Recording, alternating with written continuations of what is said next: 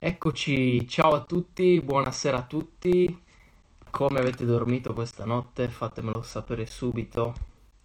Oggi è la giornata mondiale dell'igiene del sonno e quindi anche oggi, ieri abbiamo parlato di igiene del sonno con il live con Luca Mazzucchelli la, la dottoressa Acquaviva, oggi par- continuiamo a parlare di recupero e lo facciamo però da una prospettiva un po' diversa perché lo facciamo dal punto di vista nutrizionale, quindi andiamo a vedere come la, la nutrizione può intervenire nei nostri meccanismi di recupero. Eh, Lori ci dice che ha dormito bene, perfetto. Oggi è la giornata mondiale del sonno, quindi stanotte spero che tutti riusciate ad avere un sonno ristoratore. Fatemi sapere subito se si vede, se si sente bene. In questo modo poi riesco a invitare eh, Mattia, che sarà l'ospite di oggi, nutrizionista Mattia Pieri. Eh, vi lascio subito la, il box domande. Ecco Mattia, un attimo, domande nel box. Perfetto, così piniamo il commento, se riesco. Perfetto. Allora, invitiamo Mattia siamo pronti ad iniziare. Vediamo un po' se riusciamo a connetterci. Ciao! Ciao Matti! Ciao, come va? Ciao Matti, come stai? Bene, bene, tu? Alla grande, alla grande. Fine di una lunga giornata anche oggi. A chi lo dici? Guarda, quasi, quasi chi muove. Oggi è la giornata mondiale del sonno e proprio stanotte ho avuto un sonno disastroso. Anch'io. Anch'io, anch'io. Sì, perché ieri ho fatto la cavolata di prendere un caffè sulle 16 di pomeriggio e poi dopo il sonno totalmente disturbato. Quindi di notte mi sono svegliato ed è proprio un classico. Io Esatto, smettere di bere caffè verso le 13-14, se no ciao. esatto, co- come, come da linee guida, tra l'altro. Sì, sì, Bello, mi, mi piace un sacco il tuo sfondo così stile legno, parquet, sì, te lo invidio grazie. molto. Ottimo, ottimo. Sì, grazie, grazie. Senti, allora dicevo, no? Sì, Ieri, per chi ha visto la live, poi abbiamo parlato già di, di igiene del sonno, che diciamo è per antonomasia il- la, la fase in cui avvengono i meccanismi di recupero. Oggi ne parliamo con te dal punto di vista invece più nutrizionale, no? Vuoi fare mh, prima una breve presentazione, così per chi non ti conosce? ok, ok. Ciao a tutti innanzitutto, eh, sono il dottor Matteo Pieri, biologo nutrizionista e personal trainer. Lavoro sia in zona, quindi live, in zona Milano Marittima, Cesena, Romagna in generale, e, e ho diversi percorsi anche online, quindi sono sia live che online. Eh, ho un background da, da sportivo, facevo Thai box, poi mi sono spostato più sulla sala pesi, altri, altri sport e adesso faccio quello che è la mia passione, quindi divulgo sostanzialmente informazioni penso utili e aiuto le persone a migliorare sia l'aspetto nutrizionale che l'aspetto fisico, quindi diciamo punto al. Questo è in sintesi. Beh, fantastico. Ho visto hai anche delle collaborazioni col project Sì, sì, sì, sì. Sì, sì, sì, vabbè. Project, My Personal, Yamamoto, Natura e Bontà, ci sono alcune aziende che- con cui collaboro che, che reputo molto valide. Anche tu, Infatti o ci, no? ci siamo conosciuti tramite My, My Personal Trainer. Esatto, esatto, esatto, esatto, ci siamo beccati lì. Sì, Esatto. Allora, eh, prima di entrare magari parlare più nello specifico di, di nutrizione, no? Di come può influire sul recupero, facciamo uno step indietro. Ti voglio chiedere, così per spiegarlo un po' anche a chi ci sta ascoltando, cosa è, cos'è il recupero, no? Cos'è il recupero dal punto di vista fisico e mentale, cioè cosa avviene nel nostro corpo. Ci vuoi dire due parole? Sì, il recupero è parte, diciamo, dell'allenamento stesso, cioè noi quando recuperiamo ci stiamo, tra virgolette, allenando, nel senso che è lì che avvengono i miglioramenti e gli adattamenti. Senza il recupero noi non abbiamo un miglioramento. Infatti le persone che generalmente tralasciano questo aspetto poi faticano a, a ottenere un reale miglioramento perché non danno la possibilità al corpo di adattarsi, di migliorare. E guarda caso, le volte che migliorano sono le volte che sono perché sono obbligati a stare fermi. Quelli che si allenano 7 su 7, eccetera, fanno le ferie, fanno un bello scarico, magari anche completo, magari mangiano anche di più rispetto ai loro fabbisogni, tra virgolette, e vanno a migliorare. Quindi il recupero è la chiave di tutto e una corretta programmazione deve includere anche un corretto recupero, che possono essere recuperi attivi, proprio recuperi passivi.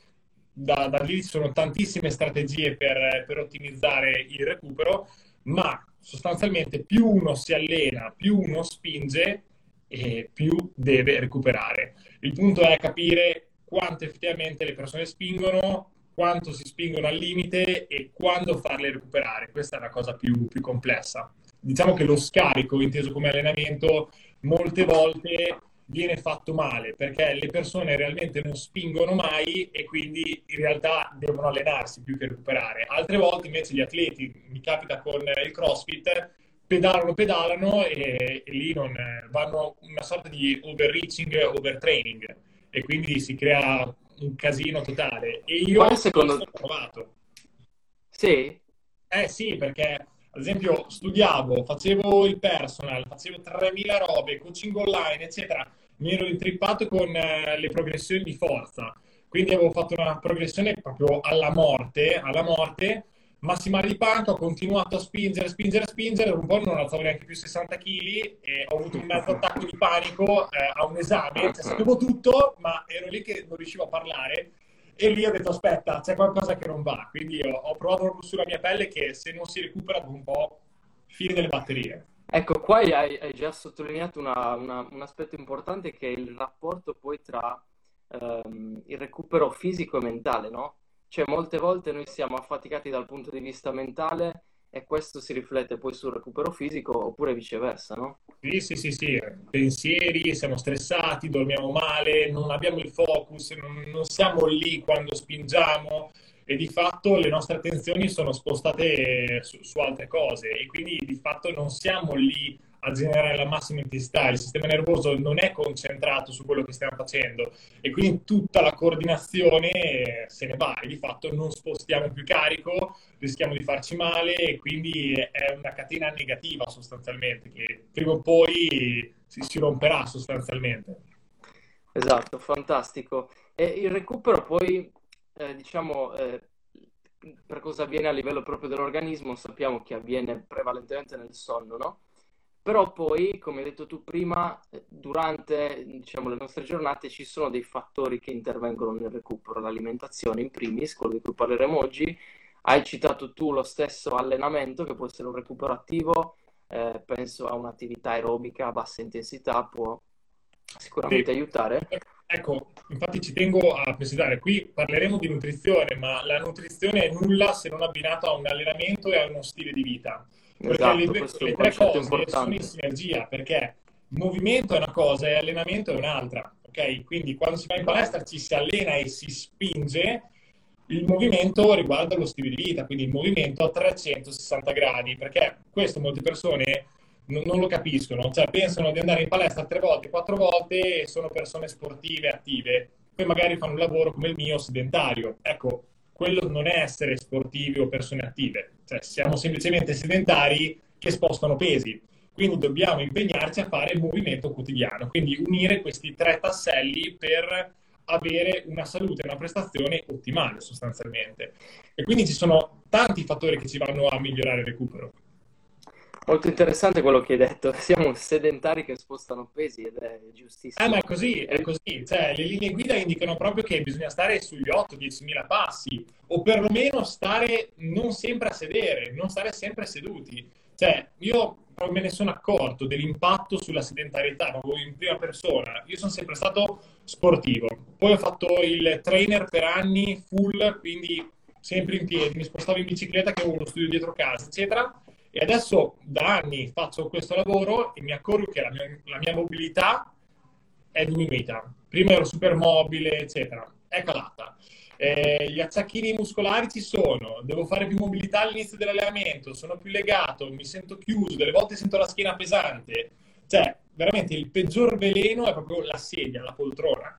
E quindi non basta fare pesi, non basta. Assolutamente sì, tra l'altro in questi giorni stavo preparando una lezione che, che avrò domenica e ho visto proprio una, la- una review che è uscita mh, recentemente, a fine 2021, che rivedeva le linee guida eh, per quanto riguarda l'allenamento, cioè quei, i classici 150-300 minuti eh, di attività moderata a cui tutti veniamo bombardati, fai questo, fai questo. Cioè, si è, si è visto che se abbinati ad una persona che fa otto ore di lavoro da seduto, chi fa smart working, eh, chi studia, quelle linee guida lì non valgono più, cioè non sono sufficienti per ridurre eh, i fattori di rischio di morte, no?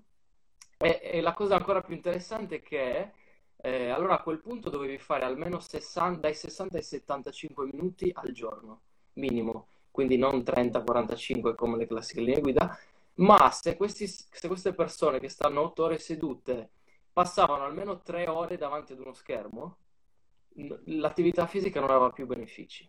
Cioè, eh, qualsiasi eh, quantità di attività fisica non portava più benefici, non riusciva a annullare gli effetti negativi. Eh, Questo ma è così. è... Cioè, dobbiamo capire che il nostro corpo si è evoluto proprio stando in movimento, non è fatto per stare fermo, deve fare costantemente qualcosa e non per forza chiaro. intenso, anzi a bassa intensità tendenzialmente. E quindi noi diciamo ci impegniamo a fare questi 8.000, 10.000 passi, magari tutti in una botta, ma anche lì è comunque una cosa limitata, perché non è avere uno stile a 360 gradi Certo, attivo, perché siamo sostanzialmente fermi. E in più ci metti quelle persone che hanno una predisposizione magari ad accumulare grasso, vedi la genetica, quindi una spinta biologica a ingrassare perché magari non gesticolano come faccio io, eccetera, si ritrovano anche a fare 8.000-10.000 passi, magari facendo anche palestra, con un metabolismo te- tendenzialmente basso, ok? Perché assolutamente sì. si, naturalmente sono fermi e quindi non è sufficiente e il vero male è proprio l'inattività. Assolutamente sì, e infatti spesso crediamo di essere attivi, in realtà siamo sedentari, va, cioè quei, quei va, 30 minuti purtroppo va. non bastano. Senti, allora entriamo un po' più nell'ambito nutrizione, no? Eh, ci vuoi dire come la nutrizione può influire sul recupero?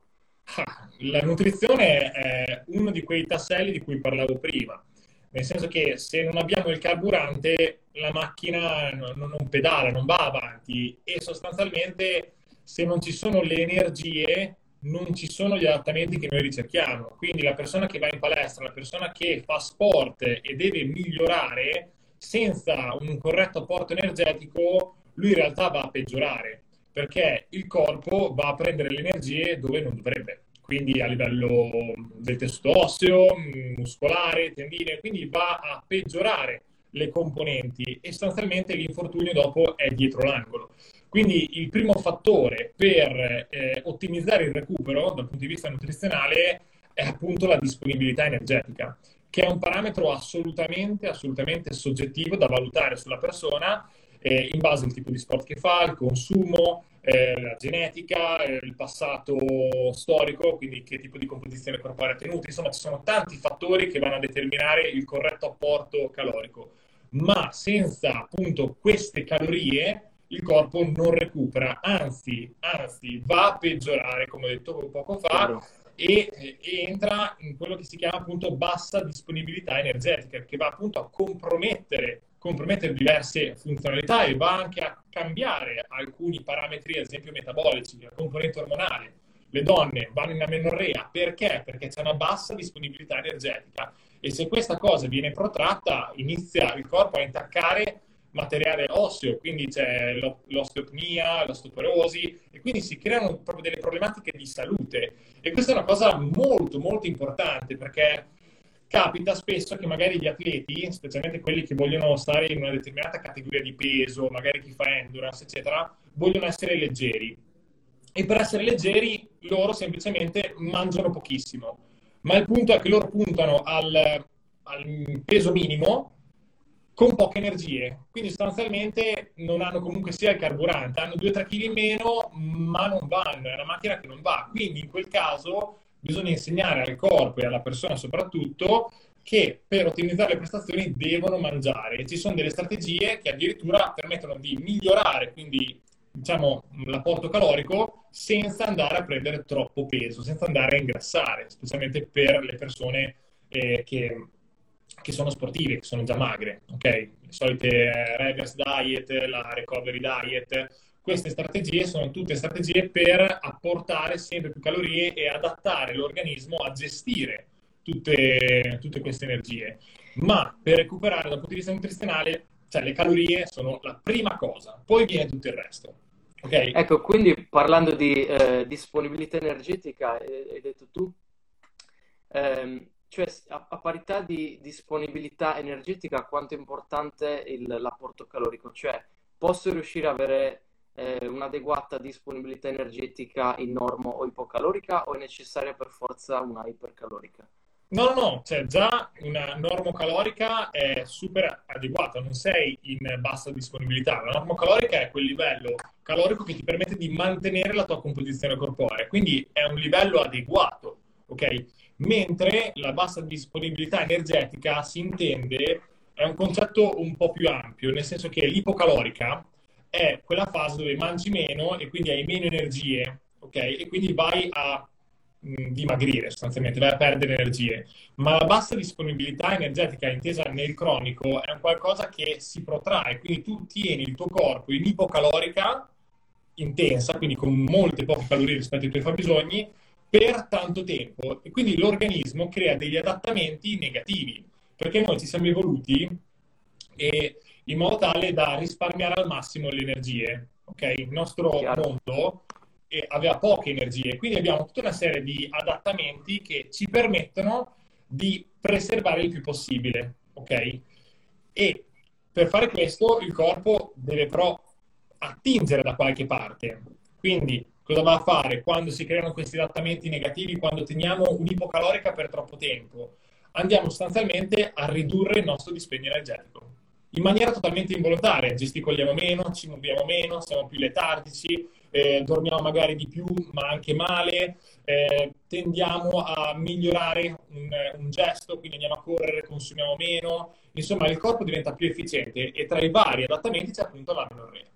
Quindi in questo caso c'è una bassa disponibilità energetica, quando per tanto, tanto tempo si sta veramente con calorie basse. Ok? Quindi non è un problema di per sé l'ipocalorica, è il protrarla per troppo tempo. Chiaro, la cronicità. Okay. Esatto, infatti nella, nell'alimentazione sportiva si deve ragionare, anche poi in quella normale, si deve adattare okay, la dieta in base alla fase in cui ci si trova. E, e, non si può tenere una ipocalorica per tanto tempo perché altrimenti sono più gli aspetti negativi di quelli positivi, specialmente su un atleta, perché l'atleta per performare deve avere tante, tante calorie, quindi l'ipocalorica ci sta magari per fare una ricomposizione corporea, per ottimizzare okay, il peso, la massa magra, massa grassa, oppure si fa per risensibilizzare un po' ai carboidrati, okay, quando magari si viene da una norma ipercalorica spinta. Quindi tutto si deve adattare al soggetto e bisogna sapere bene che cosa stai facendo per non andare a creare problematiche.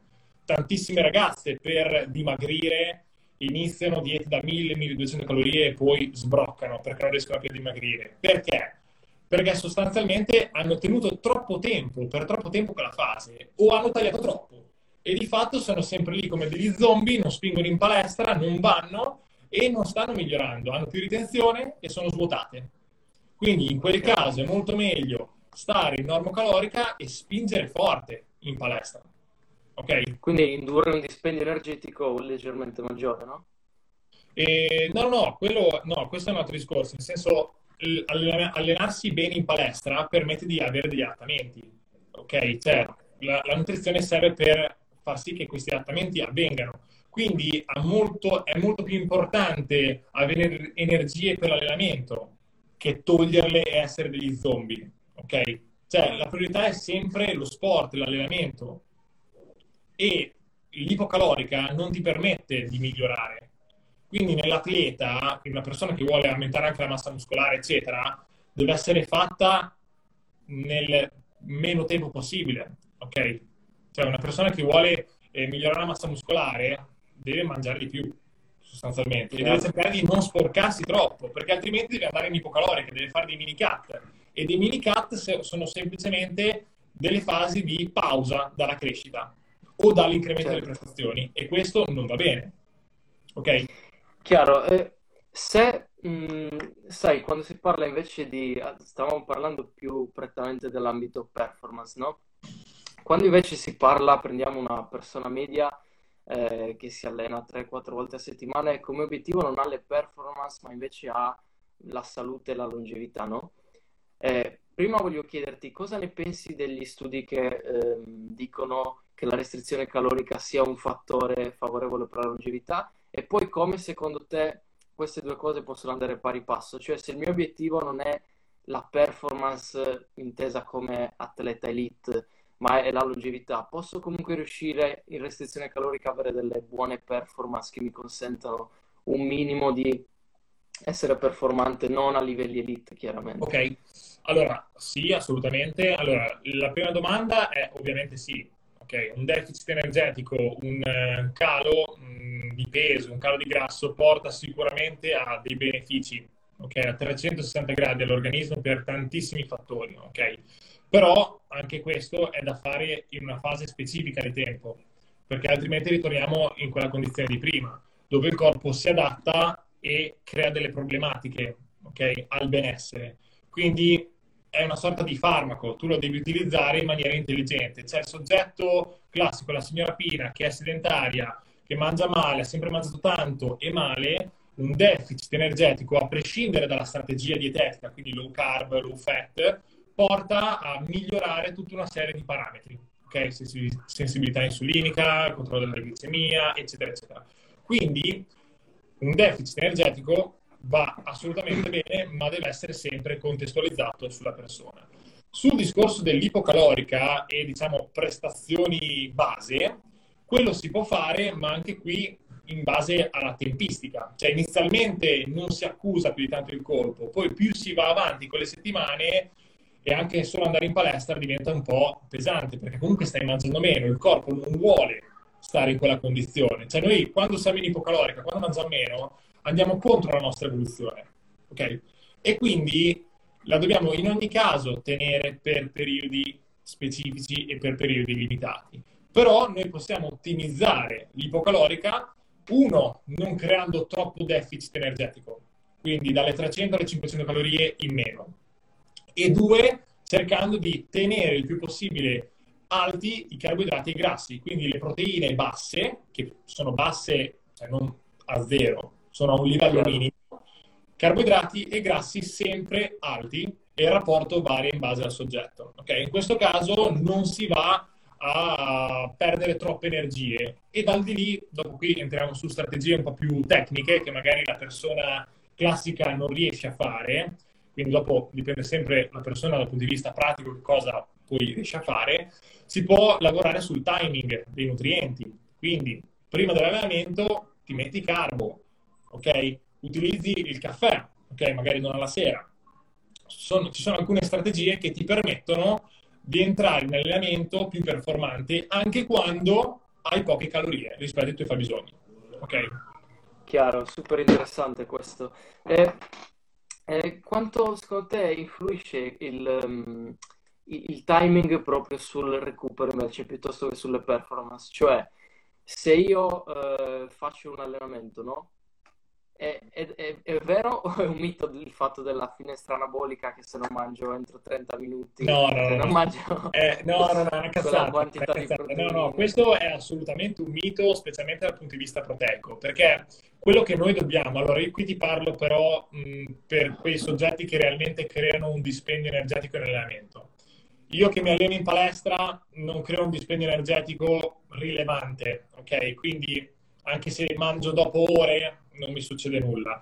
Però tendenzialmente, dalle linee guida, dopo l'allenamento, il primo parametro da guardare sono i carbo, ok? Quindi tu devi avere dei carboidrati disponibili, facilmente digeribili, possibilmente, che così vanno a ripristinare le scorte di glicogeno. Epatico. A rilascio lento o, o più veloce? No, no, anche dipende, allora, dipende sempre che cosa devi fare dopo. Se devi avere un'altra gara, cioè più è veloce l'assimilazione e meglio è ok? Quindi immagina il CrossFit, ok? Che hanno degli AMRAP uno dietro l'altro dopo Certo. lì più il carboidrato è veloce e meglio è. Se poi dopo sostanzialmente si va a letto, si può tranquillamente aspettare di arrivare a casa a fare la cena con dei carboidrati, con delle proteine e, ten- e tendenzialmente pochi grassi. Okay? Questa è una linea guida, ma qui parliamo sempre di persone che consumano cioè, energie. Uno che va a fare una pedalata, una corsa, cioè gente che va a depauperare le riserve energetiche del corpo, non persone... Non i sedentari che, che spostano pesi. Esatto, esatto, esatto, capito? Però sì, tendenzialmente i carboidrati prima e dopo l'allenamento sono l'ideale e in, alcune, in alcuni contesti, come ad esempio l'endurance, anche durante, assolutamente. Però qui parliamo più di, di prestazione, il recupero diciamo è più nel post, sostanzialmente. Quindi diciamo che comunque ehm, ritornando alla domanda di prima dell'ipocalorica, è necessario fare una certa ciclizzazione, no? Cioè dei periodi ok in ipocalorica, però poi tornare su. E come sì. gestisci invece il... Um, cioè, parlando sempre di recupero, no? Quanto influisce il rapporto tra i macronutrienti? Cioè, um, è necessario più carbo, più grassi, più proteine? Secondo eh, te? Dipende, dipende, dipende. Allora, Mm, sicuramente per avere ottimi recuperi le proteine, come ti dicevo, devono essere tendenzialmente al limite accettabile. Poi dal di lì il rapporto carboidrati e grassi è da decidere in base allo sport e alla tipologia di, di atleta. Ci sono atleti che vanno molto bene con, carboid- con grassi mediamente alti, altri atleti che vanno bene con tantissimi carboidrati e pochi grassi, altri atleti che hanno bisogno di una cosa ibrida mm, oppure altri atleti che andrebbero bene con tanti carboidrati ma hanno un livello di sazietà molto, molto basso, nel senso che mangiano due cose, sono già tappati. Quindi in quel caso che cosa si va a fare? Si va ad aggiungere densità energetica. Che cosa vuol dire? Che si va ad aggiungere tutti quegli alimenti che in pochi grammi danno tante calorie. I classici alimenti l'olio, i grassi, perché il primo fattore, come dicevo all'inizio, sono le calorie. Cioè, qui parliamo magari di carboidrati, grassi, eccetera, ma se non c'è benzina non vai. Quindi prima di parlare di tot grammi di carbo, eccetera, bisogna ragionare se si arriva ai giusti fabbisogni energetici. E questo è il vero parametro su cui si deve basare tutto. Quindi molti, atleti che devono mangiare 4.000 calorie, sì, nell'alimentazione da atleta, da atleta ci sono le schifezze ok? Ci sono le schifezze, ma perché tendenzialmente, sì, sì, sì, ma specialmente, cioè, specialmente nelle fasi pre-gara, quindi nella peak week, eccetera, si tolgono i vegetali, le fibre, perché vanno a creare intoppi a livello intestinale, vanno a creare gonfiori, vanno a creare problematiche in gara e si va a raffinare la dieta, quindi pasta non integrale, eh, Kinder Pinguì, eh, merendine, eh, carboidrati, proteine, zero verdura o zero frutta, si va a raffinare molto. Ok? Interessante, questo non, non, non lo sapevo. Sì, sì, sì, sì, sì. Poi dopo specialmente ci sono soggetti particolarmente sensibili che bisogna scaricare i vegetali giorni prima, parecchi giorni prima, bisogna stare molto attenti, perché specialmente chi fa endurance eh, può avere dei problemi intestinali.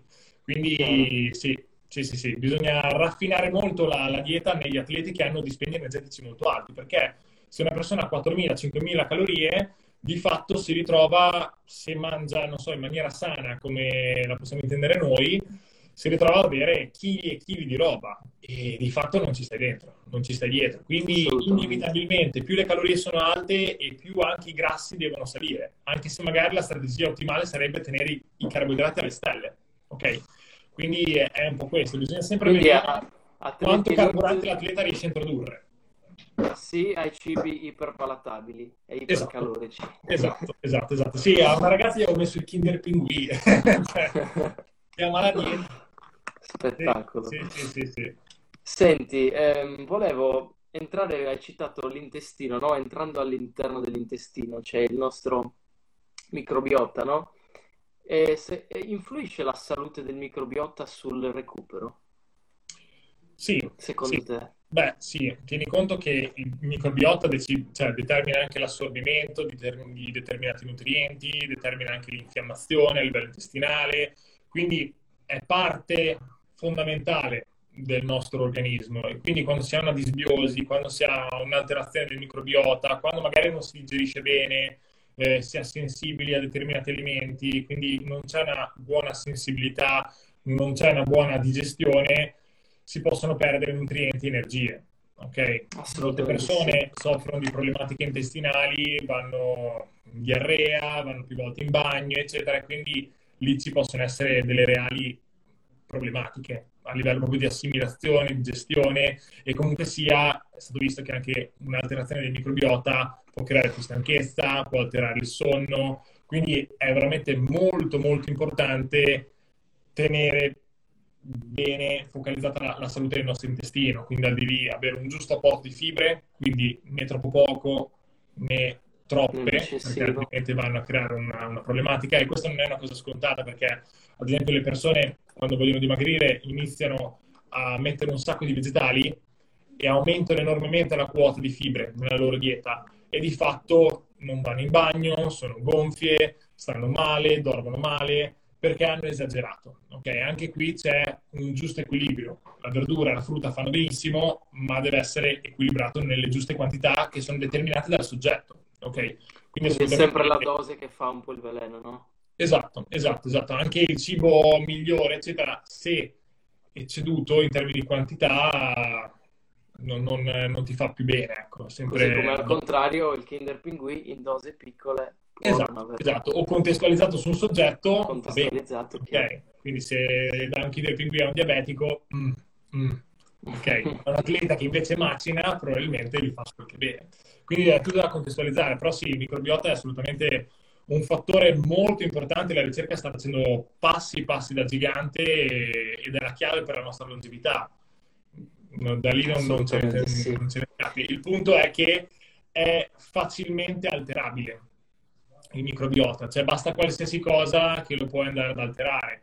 Eh, non so, mangi dei dolci piccanti, dormi male, hai dei pensieri negativi, mangi qualcosa che per te è diverso, lo vai ad alterare. Quindi è una cosa che cambia tantissimo e dipende molto dalle abitudini reali del soggetto, sostanzialmente. Esatto, e hai citato più volte il rapporto comunque con il, con il sonno, no? Con il dormire. Quando, cioè, alla fine poi, in fin dei conti, il recupero avviene durante il sonno, no?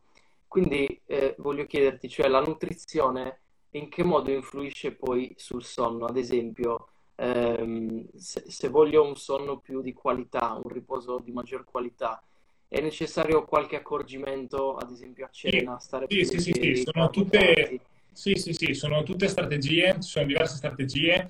Dipende uno che problematiche ha. Se sono problematiche lievi, la nutrizione aiuta, però ad esempio pazienti che hanno delle carenze allucinanti, neanche con i farmaci riescono ad andare a dormire, dormono 3-4 ore a notte, quindi dipende un po' da, dalla problematica che si ha, però sicuramente la nutrizione va a ottimizzare questa cosa e uno dei fattori più importanti è ad esempio tenere i carboidrati alla sera, quindi anche qui sfattiamo un grosso mito, mangiare tanti gra- carboidrati alla sera principalmente permette di avere il classico abbiocchino, concilia meglio il sonno, okay? va a stimolare la melatonina, attiva la serotonina, quindi ci sono tanti parametri che vanno a aiutare per eh, avere una migliore qualità del sonno, ok?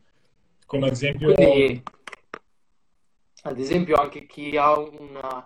Eh, immagino chi fa una dieta chetogenica, no? che vanno molto di moda, che comunque un, un, minimo quantitativo di carbo è consentito, sarebbe meglio metterlo magari la sera se voglio tendenzialmente, tendenzialmente sì, cioè i carboidrati più sono spalmati verso sera e meglio è, tendenzialmente.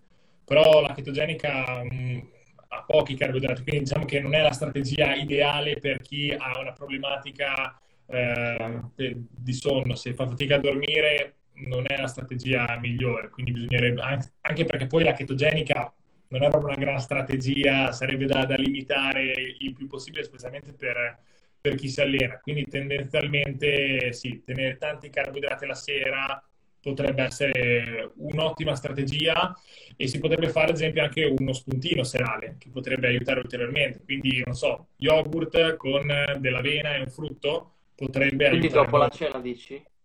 Sì, sì, sì, sì assolutamente. È...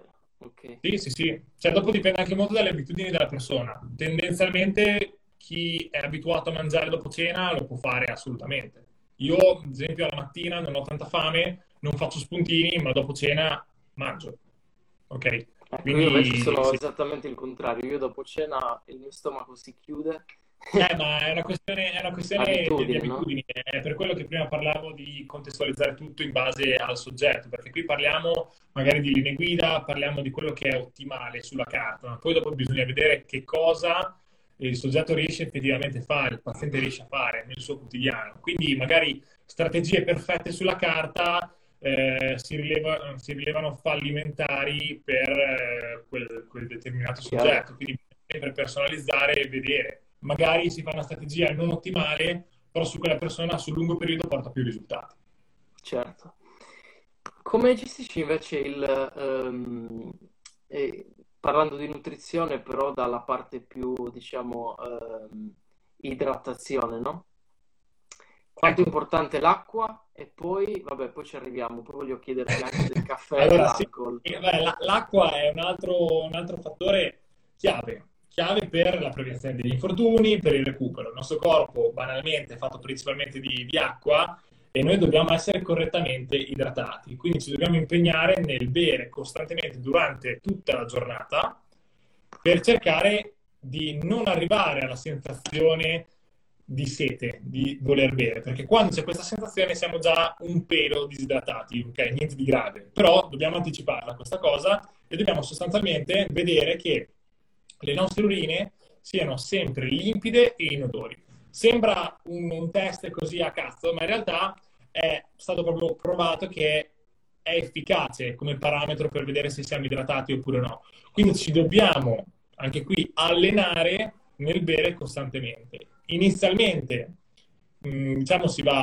si andrà spesso in bagno, inizialmente, ma perché il corpo non è abituato, si passa da mezzo litro, cosa che le donne fanno, non bevono niente, non so perché, a un litro e mezzo vanno sempre in bagno. Quindi inizialmente c'è questo mh, disagio, poi più si va avanti, più il corpo impara a gestire tutta quell'acqua ed è fondamentale per la salute articolare, per le nostre ossa, per i nostri muscoli, i tendini. Quindi dobbiamo assolutamente essere... Per il recupero mentale anche mi viene in mente. Come? Dico anche per il recupero mentale è fondamentale. Sì, sì, sì, sì. Infatti adesso non, mi ricordo se è anche per questo, però uno degli effetti dell'hangover legato all'alcol, del mal di testa, eccetera, è dato dalla disidratazione che l'alcol crea. Quindi l'acqua, sì. l'acqua è fondamentale, è fondamentale. Quindi dobbiamo essere sempre, sempre idratati e dopo una sbornia dobbiamo ricordarci di bere tanto. Di bere tanto, assolutamente sì. E il, credo però che ehm, sì, l'idratazione ovviamente è importante, ma secondo te è più utile, cioè dal mio punto di vista ti dico la mia, sarebbe più utile forse concentrare la maggior parte di acqua, diciamo, nei primi due terzi della giornata e magari a sera bere un pochino meno perché poi effettivamente si è visto che eh, gran parte dei risvegli notturni che inficiano sulla qualità del sonno sono dovuti dal dover andare in bagno, no? Eh sì, Quindi... eh sì, eh sì. anche qui le persone magari puntano ad essere perfettamente idratati e poi vanno a perdere una componente fondamentale, che è la qualità del sonno. Quindi bisogna sempre ragionare per priorità. Cioè, certo. le persone sono focalizzate molto magari sul dettaglio e poi tralasciano le cose più importanti, come l'apporto calorico, l'apporto proteico, e poi magari prendono gli aminoacidi. O l'allenamento di per sé. Anche. Esatto, esatto, esatto, esatto. Quindi, esatto, molte volte guardano troppo la, la dieta e tralasciano completamente l'allenamento. Quindi bisogna sempre ragionare a priorità e poi più si diventa bravi si fa uno step successivo. Quindi sì, l'acqua deve essere assolutamente gestita per evitare appunto risvegli notturni. Cioè, se Oppure come, come, dice Marco, dice basta farla nel letto. Esatto, eh, questa è un'altra strategia. Questa è un'altra strategia. e abbiamo risolto. Sì. Senti, invece come gestisci un po' il rapporto, eh, diciamo, psicoattivi, caffè, alcol? Allora, questo è un parametro molto molto soggettivo. Ci sono persone che prendono il caffè dopo cena e non hanno minimamente problemi, vanno lisci, eccetera. Persone che, come me, sono, diciamo, iperstimolate dalla caffeina, che devono starci molto, molto attenti. Cioè, sono integratori o mh, ergogenici, diciamo, molto utili per l'attività sportiva, però devono essere gestiti bene. Uno, perché possono dare una sorta di assuefazione, quindi la caffeina dopo un po' devi sempre aumentare i livelli. E due, perché vanno comunque a compromettere il recupero, vanno a creare ad esempio troppi caffè acidità, reflusso, eccetera. Quindi anche qui dipende dal soggetto che tipo di sensibilità ha a quella molecola. Però ad esempio ci sono atleti che seguo che hanno la caffeina in capsule cioè io proprio gli do la caffeina in capsule e gestisco i livelli di caffeina. Ma perché? Perché in ambito sportivo fa veramente la differenza. Quindi, ad esempio, prendere la caffeina prima di una competizione, 40-60 minuti prima, va a migliorare, ok? Va a migliorare su molti atleti la percezione dello sforzo. Su di me no. Perché? Facevo dei box, facevo i combattimenti, la caffeina a me agita, mi fa venire attacchi cardia, cioè quindi non mi tiene la mente lucida. E quindi io divento semplicemente schizzato, ma non sono performante, non divento uno stratega sostanzialmente, divento semplicemente gasato, ok? E non va bene. Quindi anche qui dipende dal soggetto, ok? Assolutamente Però, sì. Ritorniamo sempre in ottica recupero, dobbiamo vedere che queste molecole non, non vadano a creare delle, delle problematiche. Però sono molto, molto utili. Interessante anche che hai detto il fatto del, del timing, 40-60 minuti, poi invece spesso in palestra vedi la gente che prende il caffè un minuto prima, no, no, no, senza ricordarsi anche... che comunque no, ma poi di... sì, io ti parlo, caffè e caffeina sono due cose diverse, quindi il caffè deve essere digerito, deve essere assimilato, quindi richiede anche tempi probabilmente più lunghi, ok? Quindi... Assolutamente sì. Cioè, quello, cioè, crea soltanto una piccola disidratazione sostanzialmente, quindi non fa nulla, non fa nulla, però si vedono quelli che hanno una macchinetta, prendono il caffè e poi partono ad allenarsi. È più che altro una cosa mentale. Effetto placebo. Esatto, esatto, che funziona, funziona l'effetto placebo, sì. però dal punto di vista fisiologico quel, quella modalità lì di assunzione non è l'ideale. Eh, io certo. personalmente la sento, la caffeina, già dopo 25 minuti, 25-30 minuti, già sento che, che, che parto. E, però sì, altri magari anche 60 minuti. Che grosso Immagino... modo è, è il tempo sì. d'azione è 25-45 se non sbaglio, no? Sì, anche 60, cioè alcune linee guida indicano anche 60 minuti prima della competizione. Poi però ci sono, o comunque sia non tanto della competizione, ma degli sforzi fisici intensi. Che cosa vuol dire? Che ad esempio nell'endurance si può utilizzare non tanto all'inizio della gara, ma 40-60 minuti prima i punti più difficili del tracciato. Immagina la 9 colli, sai che eh, fra 40 minuti più o meno ci sarà una bella salitona, te ti fai la caffeina con un gel di carbo e hai molte più energie per affrontare quello sforzo fisico. Ok? Bellissimo, questa è una strategia. Sì, sì, sì, sì. sì questa è una e... Esatto. Invece il, il, rapporto alcol, sappiamo che l'alcol no, induce anche la, il, il, il, danno muscolare, ma in qualche no, modo... No, no, no. L'alcol, il fumo, sono tutte robe che devono essere cioè, limitate il più possibile. Eh, l'alcol, come il fumo di sigaretta, vanno a compromettere la sintesi proteica e vanno ad alterare tutta la componente muscolare e ormonale. Ok? Cosa vuol dire? Che ci serve il testosterone elevato, l'alcol lo va a deprimere. Quindi va anche a ridurre la sintesi proteica del 24-25% l'utilizzo di alcol. Okay? E non sto parlando di alcolizzati, non sto parlando di, di, chi si fa la sbornia, sto parlando anche di chi cronicamente si fa il bicchiere di vino, i bicchieri, bicchieri di vino. Okay?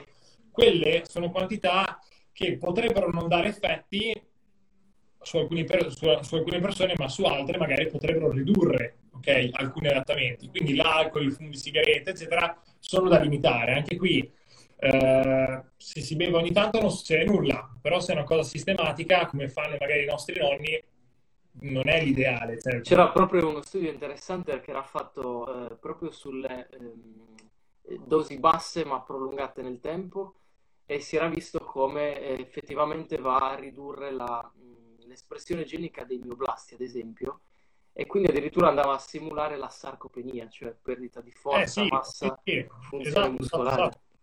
Esatto, eh, ma è così, è così. Mm, non è, cioè, il nostro organismo lo gestisce, lo gestisce, però non è una componente che, che vuole volentieri, ok? ok? E tu come lo gestisci con i tuoi atleti? Lo, lo permetti in Ah, piccoli dosi dipende, oppure... dipende. Ci sono gli amanti della birra che sono iper specializzati, cosa gli dici? Cioè, lì lo sanno anche loro, lo sanno anche loro.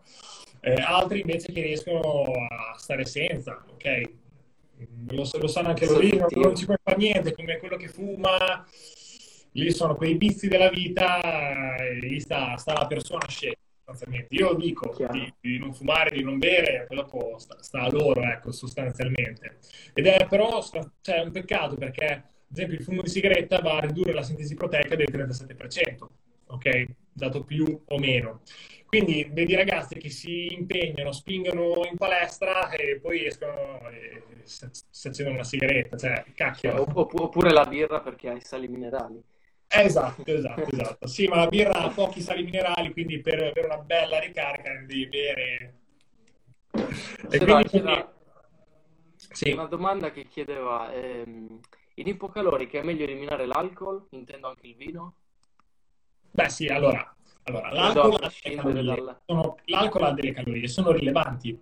Quindi dobbiamo fare una scelta su che cosa fare, cioè se bere alcol o mangiare cibo, sostanzialmente. Quindi per me è più sostenibile togliere l'alcol e iniziare a mangiare di più, ok? Perché le calorie che prendi dall'alcol sono le calorie che togli dal cibo. È inevitabile sta cosa. Quindi l'alcol si può inserire in una dieta, però deve essere abbinato a tutta una serie di alimenti con una densità energetica bassa. Che cosa vuol dire? Vuoi berti un bicchiere o due di vino? Bene, lo vai a associare non a una grigliata o a una pizza, lo vai a associare a un pesce crudo, ok? Una tartara, qualcosa di magro, perché il tuo piatto tendenzialmente non sarà stracarico di calorie. Se invece ti fai un bel boccale di birra con una bella pizza, cioè è difficile da gestire. Poi magari Certo. una persona che ha dei fabbisogni molto alti, come mh, posso essere io, non gli crea nessun problema. Però una- la classica persona sedentaria che ha 1700-1800 calorie, cioè una pizza e una birra, cioè, è abbastanza pesante come cosa. Quindi è piuttosto ti fai la, la pizza senza la birra, ok? O Assolutamente ti sì. fai la birra con un alimento più, più leggero. Cioè, Andrea dice... L'ipocalorica fa schifo, è inutile. Cioè. Esatto. Andrea dice è la, è la dose che fa il veleno, ma sul fumo ha messo la faccina del vomito. Sì, effettivamente poi ehm, gli studi ci dicono che non esiste dose minima sicura né di fumo né di alcol, come in realtà spesso si pensa il classico bicchiere di vino, no? In realtà non è- non- non c'è dose sicura. No. E Chicca invece dice una seratina giusta con il mio fidanzato, una buona bottiglia di vino ci sta, altrimenti che vita è? Certo, ma allora dal mio punto di vista ha ragione, nel senso cerchiamo comunque di avere un equi- soprattutto se non puntiamo alle performance, no? Cerchiamo di avere l'80% stile di vita sano, 20% ci sta che è la vita è la vita, le cose accadono, Sì, cerchiamo sì, sì, di... ma sono, sono d'accordo, sono d'accordo, anche perché poi dobbiamo sempre puntare all'aderenza del piano. Come dicevo prima, se noi facciamo sostenibilità la macrobiotica, tutto è, poi di fatto la teniamo per due mesi, perde il senso. Se invece si ottimizza la dieta, si migliora l'apporto di proteine, frutta e verdure, eccetera, e si mantiene comunque sia un minimo apporto di alcol, non succede nulla, anzi queste persone hanno ottimizzato la loro salute perché passavano da un'alimentazione classica occidentale a un'alimentazione più equilibrata e quindi già loro hanno fatto qualcosa, stanno già migliorando. Poi sì, potrebbero migliorare ancora di più, togliendo l'alcol, eccetera, ma fare quel sacrificio poi li riporterebbe a mollare. Quindi bisogna creare un equilibrio per creare la massima aderenza, sostanzialmente. E Certo, anch'io ogni tanto bevo alcol, mi capita, chiaro. però non è una cosa fissa, è occasionale. Oppure, come dice Andrea, dovrebbero inventare la birra proteica. Eh, eh, anche, anche, Ma senza, forse, sai che, forse è senza alcol. possibile che l'abbiano già inventata, o, o sbaglio? Che io sappia no, che io sappia no. No? Io ho visto le patatine proteiche, patatine Sì, fritte, vabbè, il gelato proteico, viste, sì, però no, conosci la birra proteica per adesso mi manca. Il luppolo proteico, potremmo No, mi manca, mi manca, mi manca. Ti voglio fare le ultime due domande. Una è eh, sui cibi antinfiammatori, esistono o non esistono? Oppure quanto in- può impattare un certo tipo di dieta sul, ehm, ad esempio, il recupero di un infortunio, no? Quindi sui Allora, livelli di infiammazione. domanda, no, non ci sono dei cibi che sono infiammatori, è sempre anche qui la, la quantità, l'equilibrio, l'apporto calorico il- da valutare il soggetto, quindi non c'è la dieta antinfiammatoria, ok? Bisogna sempre valutare l'equilibrio dei vari macronutrienti e anche qui tutti sono fissati con l'infiammazione, ma l'infiammazione non è un qualcosa di negativo, è la quantità che genera appunto, come dicevamo prima, il veleno. Quindi l'infiammazione è un processo fisiologico fondamentale del nostro organismo e ci deve essere, però deve essere ottimizzata, deve esserci nei giusti momenti, nelle giuste intensità. Quindi, chiaro che la dieta occidentale è pro-infiammatoria perché ha tutta una serie di alimenti che vanno a stimolare una serie di, di processi che portano all'infiammazione. Però la- una dieta sana, quindi una dieta equilibrata che punta a un equilibrio dei vari macronutrienti, è già di per sé una dieta che va a migliorare infiammazione e antinfiammazione. Ok? Diciamo che di per sé poi in realtà quello che fa l'infiammazione è proprio l'apporto calorico, cioè eh, troppe calorie, soprattutto se calorie chiamiamole sporche, eh, sono ovviamente più pro-infiammatori da quel punto di vista, Sì, no? ma sì, sì, diciamo che l'ipercalorica insieme anche protratta nel tempo va a creare una- un effetto di pro, va a creare un effetto pro-infiammatorio. Se in più ci metti che vai anche a ingrassare, è lì la vera fornace Ecco, di citochine sì, pro-infiammatorie, perché il grasso va a Per il creare grasso viscerale in particolare, no?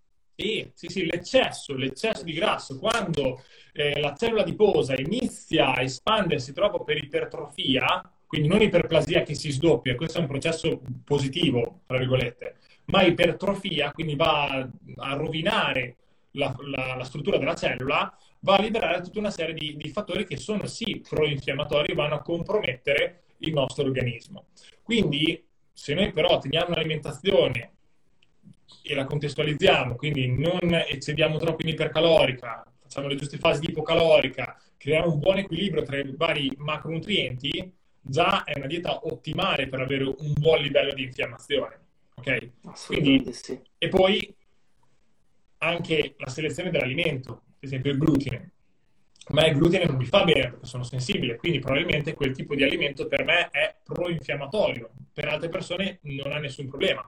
Quindi dipende dal soggetto la sensibilità che ha con un determinato alimento. Però sicuramente un'ipercalorica con un eccesso di grasso è tutta una situazione perfetta per avere una fornace. Ok? Quindi è, è questo.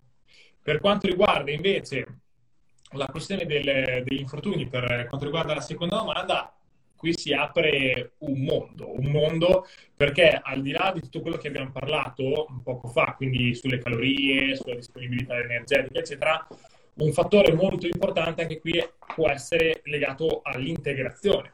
Ad esempio per il recupero mh, tendineo, usare la vitamina C, il collagene, potrebbe avere degli effetti sui recuperi. Avere un buon apporto proteico potrebbe migliorare, ok, la- il miglioramento dell'infortunio. Ok, Ci sono proprio delle linee guida che dopo l'intervento, non so, ai tendini, utilizzare ottimi livelli di vitamina C, anche 3 grammi al giorno, può, va- può, ehm, ottimizzare il recupero, quindi la salute dei tendini, può ridurre l'infiammazione legata magari all'intervento e nel mentre si tiene una buona idratazione, un buon apporto proteico, quindi più elevato dei livelli di cui parlavamo prima, si va a ottimizzare il recupero sostanzialmente dall'infortunio. Se invece parliamo di, di- di recupero non dal punto di vista infortunio, quindi magari intervento chirurgico, comunque rottura di un legamento, ma recupero muscolare di per sé post allenamento, eh, secondo te è essenziale l'integrazione o basta una corretta nutrizione No, allora l'integrazione ha effetti marginali, ok? Cioè lo dico proprio anche con i miei inter- contro i miei interessi perché cioè, a livello di business eh, l'integrazione va, un- va tanto, ma purtroppo ha effetti marginali e ci sono pochi integratori che realmente funzionano. Che cosa vuol dire? Che eh, possiamo utilizzare ad esempio la creatina. La creatina presa nel cronico ha ottimi effetti sull'idratazione, sul recupero muscolare, su proprio il recupero del, del glicogeno, quindi ha veramente degli effetti positivi. Però nel 90% dei casi l'integrazione non serve per il recupero di per sé. Diciamo che se ottimizziamo la dieta, magari l'integrazione poi dopo sì, cioè, la ciliegina sulla torta, no? Sì, l'integrazione deve entrare quando non basta la dieta. Quindi abbiamo visto che per andare a saturare le riserve eh, di, di fosfocreatina, l'integrazione di creatina è importante. Ok? Quindi è un integratore realmente utile da tenere nel cronico ed è molto sicuro, eccetera. Ed è uno di quei pochi integratori che fanno il loro lavoro. Però sul recupero in sé, di base no, anche la stessa vitamina C di fatto mh, può aiutare nel recupero, ma allo stesso tempo può compromettere alcuni adattamenti. Perché ad esempio qui si parla sempre appunto di infiammazione, di spegnere l'infiammazione, ma come dicevo prima, l'infiammazione è parte essenziale del nostro organismo ed è fondamentale per... Senza infiammazione non c'è recupero. Esatto, esatto. Quindi noi in allenamento di fatto ci infiammiamo e quando noi non vogliamo questa cosa e puntiamo a prendere gli antinfiammatori, vitamina C, eccetera, noi andiamo a spegnere tutti quei segnali che avevamo ricercato in allenamento e di fatto non andiamo più a migliorare. Quindi utilizzare dosi elevate di, di vitamina C dopo l'allenamento è controproducente perché andiamo a spegnere tutta una serie di fattori che per noi sono positivi. Penso che c'era una ragazza in, in palestra da me che eh, si allenava tutti i giorni e tra un mhm. allenamento e l'altro prendeva la tachipirina eh, esatto, per esatto. ridurre l'infiammazione. Eh, cioè. Esatto, esatto. Eh, sono quelle strategie che sembrano semplicissime, ovvie, ma in realtà dietro c'è, c'è, un mondo e se si fa questo si va a compromettere il risultato sostanzialmente. Eh, ma c'è un sacco di allarmismo purtroppo, c'è il mio tipo ginoide che si infiamma, quindi sono un sacco di robe che creano solo caos. Certo. E invece mh, i BCA cosa, dopo, dopo l'allenamento sono fondamentali, no? No, no, no. Tieni conto che se già una persona ha un buon apporto proteico nella dieta, i BCA sono totalmente, totalmente inutili e piuttosto meglio utilizzare gli essenziali. Ok? I BCA sono un altro integratore che ogni volta, eh, tu, cioè tutti, chi, tutti quelli che iniziano in palestra prendono BCA.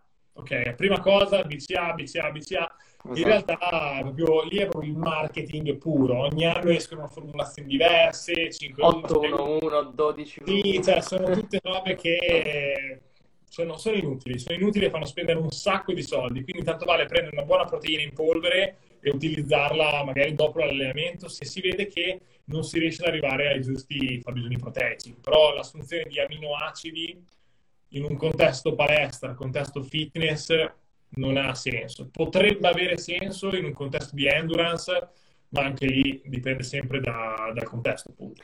Per una persona media, il, ehm, quindi il classico amatoriale che fa i suoi 3-4 allenamenti, quanto è il, diciamo, l'apporto eh, delle proteine, il minimo diciamo, necessario? Allora, l'apporto proteico varia appunto dal, dallo sport, e dallo stile di vita e da tanti fattori, però tendenzialmente per darti un range da 1,5 1,5, 1,6 fino anche 2,5 è un buon apporto proteico. Ok? Poi si può anche andare oltre, quindi anche 3.1, assolutamente, magari in fase di cut molto spinte. Quindi è stato visto in letteratura che da 1,5 fino a 3.1 non ci sono problemi e va benissimo.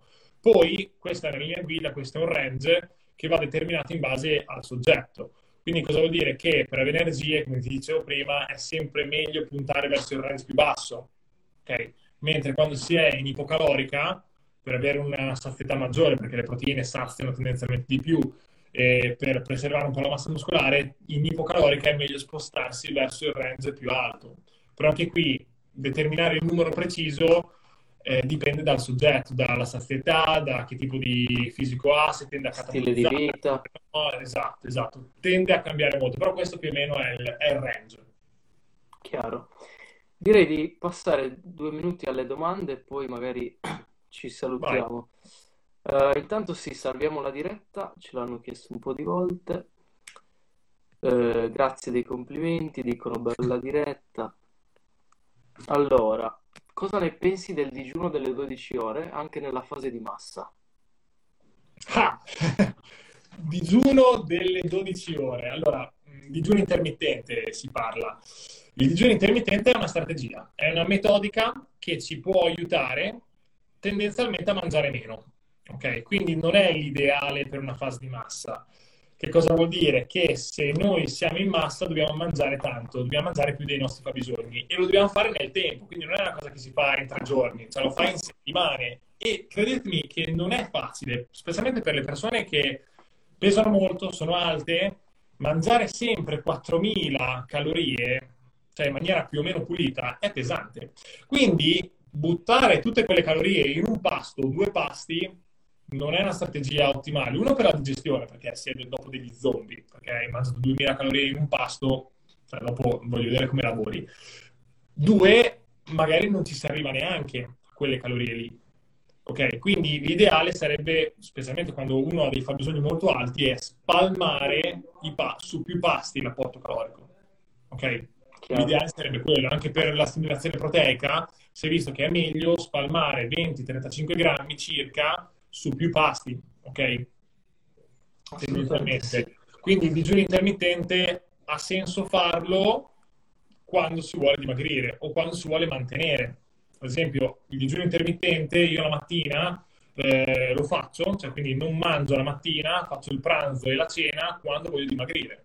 Perché io tendenzialmente, come ti dicevo prima, alla mattina non ho fame e per me questa è una strategia molto intelligente perché tolgo 500 calorie dalla mattina, che è il punto dove tendenzialmente sento meno l'esigenza di mangiare. Ok? Perché sono, sono un mangione, mi piace mangiare tanto nel singolo pasto e quindi preferisco fare questo che fare tanti spuntini. Però è diciamo che è una strategia come un'altra che poi va esatto, ad, ad, adattare. Esatto, esatto, assolutamente, assolutamente. Ehm, Danny chiede, di solito quanta carne rossa consigli di consumare a settimana? Ah, bella domanda. Mm, si può anche non mangiare cioè, io seguo tantissimi vegetariani, vegani, quindi la carne rossa è un alimento che può assolutamente non esserci in, una, in un'alimentazione e qui dipende dal soggetto, dalle abitudini del, del, soggetto. Una porzione, due porzioni, tenderei più a puntare su una carne bianca. No, non sono un gran fan della carne neanche io. Io in generale della carne non sono un gran fan. Sì, la mangio una o due volte a settimana, però non sono un grandissimo fan della, della carne per vari motivi. Sì, anch'io, anch'io. Io la mangio qualche volta l'anno, qualche volta l'anno, non sono vegano, vegetariano, però la mangio qualche volta l'anno, non sono, ma più che altro dal punto di vista, diciamo, etico, sulla questione allevamenti, eccetera, perché tanto mh, la carne non è che fa male, non è un veleno, eccetera, quindi nelle giuste quantità va bene tutto, però mh, non mi ritrovo in quello che fanno, ecco, il trasporto, esatto. l'allevamento, l'inquinamento, e quindi cerco nel mio piccolo di limitarla. Esatto, anche io. Ultima domanda che ti voglio fare io. Eh, diciamo che sinora abbiamo parlato prevalentemente discorso performance, no? Se invece parliamo di eh, non atleti, quindi persone normali, si allenano due o tre volte a settimana, eh, dal punto di vista proteico, questo mi interessa, eh, si ritorna sempre a quelle quantità o si può, cioè se io miro ad esempio alla longevità, alla salute, piuttosto che alla performance, ho bisogno comunque di quella quota proteica? Sì, no, sulla questione di longevità mm, anche qui si apre un mondo, nel senso le proteine anche qui non è che creano dei danni, se tu le tieni 1,6, 2 non ha nessun problema. Dipende sempre qual è il tipo di movimento della persona. Quindi una persona che già fa pesi e li fa bene, andare su 1,5, 1,6 va benissimo per magari mio nonno che è sedentario e non si muove, magari stare a 0,8, un grammo è sufficiente. Oppure magari non è sufficiente perché le linee guida indicano più o meno questi parametri, però se una persona vuole mantenere una certa composizione corporea, vuole mantenersi magro, probabilmente tenere le proteine più alte lo aiuterebbe a sentire meno l'esigenza di mangiare schifezze, di avere più sazietà. Quindi dipende sempre un po' dalla persona, dal punto di vista pratico, che cosa poi va a fare. Perché tendenzialmente se tu tieni bassi le proteine, inevitabilmente devi tenere alti i carboidrati, i grassi, e quindi magari le persone non vanno a focalizzarsi sui legumi, cereali integrali, ma utilizzano magari una pasta raffinata, molto condimento, eccetera. Quindi deve essere equilibrata sul soggetto, quindi non mi baserei tanto sulla linea guida che poi cambiano, si modificano, ma vedrei un attimo che cosa quella persona riesce a fare nel pratico per mantenere una buona composizione corporea e stile di vita, perché è quello quel che conta, non è più proteine, meno proteine. Una persona deve essere magra, ok? Una buona composizione corporea, quindi con una buona massa muscolare, ed essere attiva. Questo deve fare in primis. Se fa questo, ogni strategia dietetica equilibrata chiaramente va bene. Assolutamente sì.